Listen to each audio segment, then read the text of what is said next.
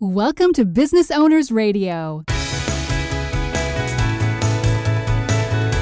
Business Owners Radio, where established business owners get the latest insights, strategies, and practices to grow a sustainably profitable business. And now, taking care of business, your hosts, Craig Moen and Shai Gilad. Welcome to Business Owners Radio, episode 164. Our guest today is Stephen King, CPA, and is the president and CEO of GrowthForce, a market leader in the client accounting services industry, providing cloud based bookkeeping, accounting, and controller services for service businesses and nonprofits. Before opening GrowthForce, Stephen was president of Insperity Financial Management Services Division. The division was created from the acquisition of a business called Virtual Growth Incorporated, which Stephen founded in 1995 in New York City. Good morning, Stephen. Welcome to Business Owners Radio. Thanks, Greg. Hey, it's great to have you on board, Stephen. And wow, we've got wild times happening right now with COVID 19. And you know, you get to see this in real time with a lot of your clients from a financial standpoint What's top of mind out there right now? Well, first thing is there's some hard decisions that people are facing and it really depends on if you got the PPP funding or if you didn't. And if you didn't get the PPP funding, then it's, you know, how do you hang on until you get what you get? And if you've got it in hand, now it's a function of making sure that you one, you're in compliance so that you get as much as a grant and not a loan. And you manage your cash flow really carefully. But the longer term thing is they're bracing for the worst and starting to have to figure out how do you make those hard decisions. Yeah, depending on what politician we listen to, you know, it might be over tomorrow. But the reality is, I think we're in this for quite some time. And so, what are your thoughts on what we should be doing as business owners? The first things we should do and looking a little longer term? Well, I think you've got to figure out how bad is it? for your industry and your region of the country? What stage are you in? Are you in survival mode where you know your industry is struck? We're in Houston, Texas, and Kingwood, Texas, and so oil field services are really in trouble. But the first thing you got to do is focus on cash flow and what can be cut. Most of the people we're talking to, it's like 65, 70%, I'm happy to say, are feeling like we're in restructure mode and strengthen mode. Those are the two where the majority of the businesses are that we're talking to. Restructure meaning that we're going to make it, but we got to make some really hard decisions. And so we're walking through clients and helping them always cash flow and but figuring out who are the people that are irreplaceable, that are your money makers, and how do you hold on to them? And then who are the people that don't fit the culture or aren't your high performers that you probably should have been dealing with already? And as soon as the PPP is up, to make those hard decisions because I think we're in for a long haul here. It's, you know, recession is the ugly word, but we're already in it. That's part of a healthy economy. I've been through six of them. I've been a CPA for 35 years. And so you want to think about how do you come out of this? And that's where strengthen is sharpening the saw. How do you work smarter and get more done with fewer people? That's kind of the big decision first people have to make is where are they? What's their mindset?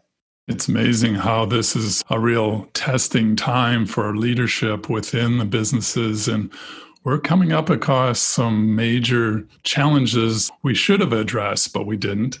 And so, looking at some of these may be almost an opportunity to reshape our company to be better than we've ever been. Is that part of it? That's exactly right. We have this webinar, growthforce.com, and it's five steps to weather the storm and step five to me is the most important which is how do you sharpen the saw how do you invest in your people that you want to keep how do you invest in automating processes that are currently being done manually and get the people that are the keepers to be doing higher value stuff so automating you know billing and collections and bill payment so that you spend less money on things that don't make you any money accounting and IT and HR? How do you look at your overhead costs and just streamline the heck out of them and become a more effective organization? So, Stephen, where exactly should we be sharpening this saw? What's dull out there? Well, you know, the AICPA, I've been on the American Institute of Certified Public Accountants Technology Roundtable, and all predictions were that we are going to see rapid growth right now in automating the back office. So, sharpening the saw right now is about studying how you do anything. Look at every step of every process. When you finish a job or a project, how many steps does it take for you to get an invoice out the door? and how fast are you getting that invoice into the client's hands? Because it's all about cash flow right now. And so what we're suggesting for people you know their bookkeepers and their accountants typically have extra time. If you're not billing as many customers you're not paying as many bills. Start to look at things like you know we specialize in quickbooks Xero and netsuite. And quickbooks has this thing called intuit payment solutions that will automate everything you can send an email to a client that has a pay now button on it. They open up, click on the pay now button, and the customer just enters their credit card. And it goes in through Intuit Merchant Services and then automatically applies the receipt of the payment against the outstanding receivable. It, it eliminates the cost of paying a person to do billing and collections and cash application. And it's synced in with QuickBooks, so receivable balance. So if the customer doesn't pay, it can automatically send another email out in a week that says, hey, pay now. And what we found is it'll reduce the number one metric for success in cash flow is days sales outstanding, your DSO. It'll reduce the number of days that you take to get paid from, we found over 30 to 14. You know, that's a big, easy way to sharpen the saw right now because, Craig, the thing that we're making sure all of our clients have got is cash flow, cash flow, and cash flow. Yeah, and Stephen, you know, cash is absolutely king and in downtimes and times of uncertainty more than ever. And one of the things that we're struggling with right now, folks I'm talking to in all different industries is really thinking about the future and almost not even knowing where to start in terms of well, normally they would they would do a sensitivity around, you know, well, what if we're down five percent or ten percent? What does that look like? Yeah, and uh, you know, it's it's kind of hard for some businesses to even think about where to start. So, mm-hmm. what's changed, and how should people be thinking about forecasting now? Well, I think you need management accounting and management reports now more than ever because you have to make data driven decisions. That's what the well run companies do. And so, what does management accounting mean? It means two things. It means unit economics, meaning you have to understand the profitability on the work that you do. You know, that's why on Shark Tank, the sharks always ask, how much does it cost you, right? Fully landed, because they want to understand the gross profit margin and the contribution margin, the amount that each customer contributes to pay for overhead and contributes to generate profit. And in service businesses, it's labor, right? It's 100% about labor. That's by far the biggest expense. So, to the extent that you can allocate your labor costs to the work that they do, now you can see the profitability on the work that they do. And so, one of the first things is Intuit Payroll and Insperity have automated activity based costing for businesses. So, when you run the payroll, you can allocate that labor cost based on how people spend their time, with or without timesheets. If you have timesheets, and we recommend T-Sheets as a iPhone-based simple tool to, for people to track their time, you can track that unit economics down to the customer or the job. And you can see the profitability of each service that they provide and each department or team. If you don't have timesheets, you can see it at the higher level the company and the department and the class. But that's the first thing is helping get your management reporting in place by just allocating the labor cost above and below the line so you can see your true gross profits. And then the second thing is breaking your cost into fixed costs and variable costs, because that's what you need to calculate your break even point. Cash flow forecasting tool is the first thing you need to have. That's the most important. And the second is break even, because that tells you how much do you need to cut in order to get back into the green, into the profits, into the black. So we've got this cash flow break even analysis that basically shows you how much you need to bring in in cash flow in order to break even. I just did one yesterday for an IT company in, in New York City. It's a $10 million business. When you take out the commissions, the variable costs for of their overhead, like you got a gross profit margin of 40%, but then you got to pay commissions of 7%. You got 3% available to contribute to paying overhead and generating a profit. On a $10 million business, they got 3.5 as fixed costs, 35%. So they got to bring in almost 11 million in order to break even. By turning your fixed cost into variable costs, then what that does is it allows you to lower the back office costs so that you don't need as much revenue to break even. So take us a little deeper on this concept. How do businesses actively go about transferring those fixed costs into variable costs? So it's a two step process. First is what is a core competency, right? What are the things that you are really good at? Your company is known for it. Outsource everything else. And what outsourcing does is it typically saves you money, 30 to 40% is what we see because you're paying just in time spending, right? You're turning your fixed salaries into a variable cost where you get just enough of a, in our case, a bookkeeper, just enough of an accountant, just enough of a controller. But it can be IT, it could be HR, it could be legal, whatever it is. When you use somebody on an outsource provider, as your needs go down, your costs go down. And we've got a great guide to outsourcing that helps you walk through a process, whatever it is in your business. What's your core competency? How do you leverage the unique contribution that you bring to the industry by focusing all your energy just on your core competency? And then anything else that you're not great at, find somebody who is great at it. And that'll save you cost, especially as your needs go down. Okay, so uh, let's say I go in, I do the analysis, and I'm thinking about reinventing the business a little bit, trying to really understand profitability, these different lines of work, and where we can outsource things that are just back office costs, right? And I get that done. What what are my next steps from there? I mean, even before you decide that, right? I think the first step before you are trying to make any decisions about outsourcing, you first got to calculate what is your current state of fixed costs versus variable costs. And fixed costs are costs that don't change based on bringing on new clients. They are your rent, your utilities. It's going to be the cost of any salaries for management. It's going to be IT, HR, accounting, legal, and it's the salaries for sales and marketing. Your variable costs are costs that change because you got a new client. It's your above the line cost, the cost that the customer directly paid for and that's your cost of goods sold. There's two parts of that, and only two parts direct labor, the labor that was directly what you earned your income on, what the customer paid for, and direct materials, the stuff you had to buy to earn the income. So those two things are above the line, and that's your cost of goods sold. And you need that to calculate your gross profit, right? Gross profit is your total revenue minus your cost of goods sold, above the line costs. Everything else is below the line costs. It's indirect. It's not what the direct customer directly paid for. It's overhead. And so you look at all of your overhead costs and you find out how many of those are variable. Sales commissions are the most popular one. And you separate out the variable costs, and we give away this break even analysis calculator to make it easy for people to use. And you add up all your variable costs. Like we just had a client that did an integration between QuickBooks and Home Depot, their ERP system. So that's a big investment that they made. And that's not what the customer directly paid for it's overhead, it's below the line, but it's a cost of having that customer.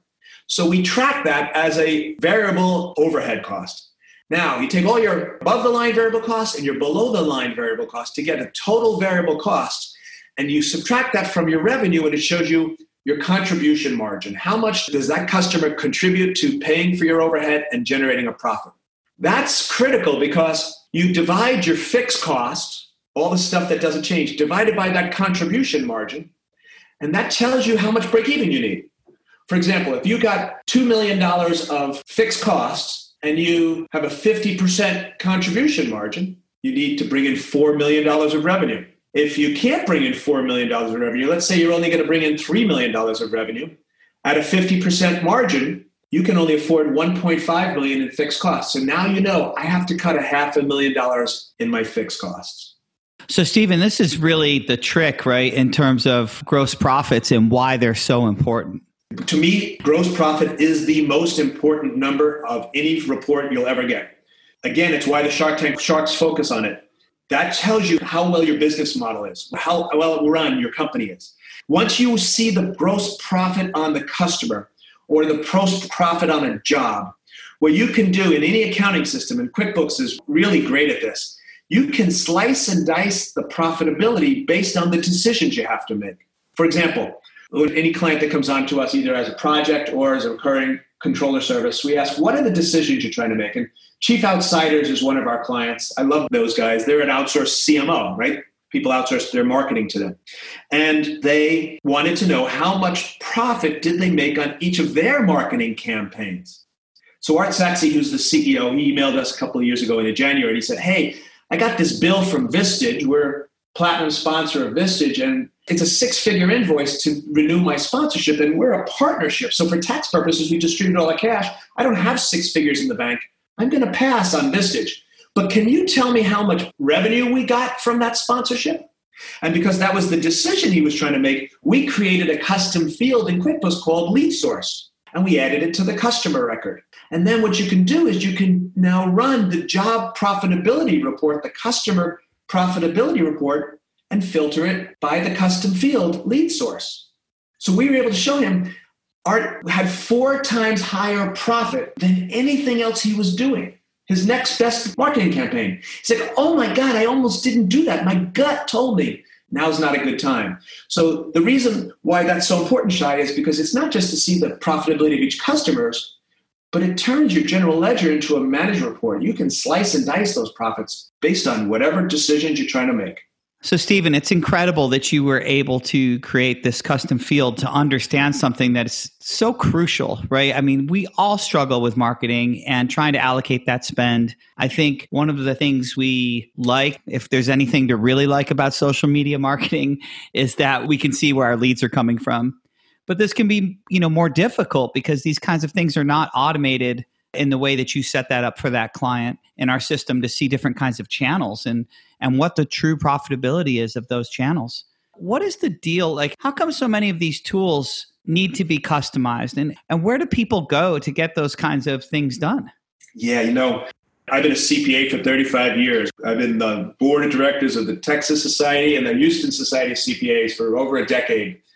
And our industry is designed for compliance there's not enough knowledge workers in the accounting industry to do all the work that needs to get done. And in particular, when the tax law changes, it's full employment for CPAs. And we've been trained our whole life to issue reports, to do audits and tax returns for outside people, for the banks, for the IRS, for the board of directors. And what there isn't a lot of emphasis on is management accounting. You see it in mid market and ERP level companies, but the QuickBooks market there's not a lot of companies, and, and that's what Growth Force does. We specialize in delivering actionable financial intelligence. It's an a la carte menu of bookkeeping, accounting, and controller services that you can pick and choose what you don't want to keep in house. You don't have to fire anybody if you love your person, but we'll automate as much as possible and then turn that financial statement into a management report. And there's not a lot of firms that we're finding that do that in the small business market, Shai? Yeah, it's so frustrating, you know. So while a lot of the default reporting can tell us what already happened, we just don't have a lot of these tools for small business owners to understand how to forecast what might happen and how to actually use the most important data that runs our whole company to make better decisions. Yeah, and it's the difference between success and failure. Um, to my mind, it's the reason why you see so many businesses that fail. It's because they don't make a data driven decision around pricing and you know they're giving 10% discounts without realizing that all comes out of their profits and that profits what generates cash flow. And so especially now in this crisis and this you know people get insecure about keeping their staff busy if you don't have the data to understand how much can you afford to discount you're going to cause your business to go under. And that's the number one reason is cash flow problems is because pricing wasn't done right the thing that comes to mind, I'd like to back into a little bit further, is the element of outsource everything else. And I like that a lot. And from a scaling standpoint, we have business owners on the show from all sizes. And one of the things they run into is they largely start out with maybe an Excel sheet. They might go to QuickBooks after that. Then they need bookkeeper, then maybe a finance person, and they might need this, or at what point do I bring in a CFO and what point do I outsource? Can you sort of give me a snapshot of what you're seeing to be a logical flow as a business scales up and the actual tools that they use? You know, I called the company Growth Force to be able to offer a platform for growth. And the life cycle of a business, I think, is really important to understand so that you're meeting the needs where they are. In startup, what I advise clients is that you should spend as little as you can on anything that doesn't generate revenue. All you're trying to do is to prove the concept. Again, Art Saxby at Chief Outsiders is a great example. I met him when he lost his job and decided he wasn't going to let that happen again. And he started Chief Outsiders and he got his first client.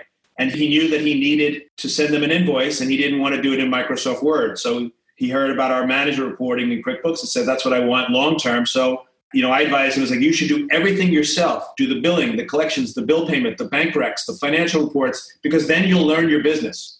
And just pay us in that case, or pay someone to set up the system right so it's efficient and can scale with you as you grow. And then over time, it wasn't a good use of time to start doing some of the things. And more importantly, he wasn't good at the billing. And his CMOs got paid on collections. And when the bills went out late or wrong, it would hold up people's mortgage payments. And so Art's a friend, so I talked to him regularly and said, you know, what you should do is you should outsource the stuff that, that you stink at and that isn't adding value to your customer. In fact, in his case, it was distracting it. So, Craig, that's how I look at it. It's like, what are the things that you don't add value, but you do it based on where you are in your life cycle. So, after you get past that first stage of, you know, you're first generating some clients and some billing, then you hire a bookkeeper. And again, I would do it on a virtual basis, right? Not staff, not a person until you get to such a size that you know this becomes a critical part of your value proposition but then you add a la carte the things that are causing you pain. So what Art did was he had us handle billing, but he was going to keep the collections on the CMOs.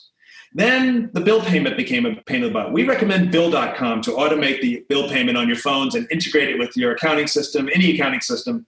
And it also reduces the risk of fraud, which is going to happen more and more with desperate times create desperate people because it's got scanned images attached to each transaction.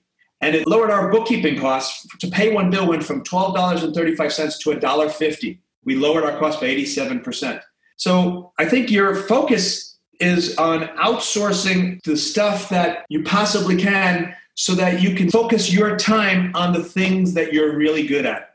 What Art then did is after the bill payment, we took over collections because it was natural and the CMOs didn't want to deal with it. Nobody does. And finally, the manager reporting. That was his life cycle. And now he's got 65 CMOs. I think it's in seven states, 12 cities.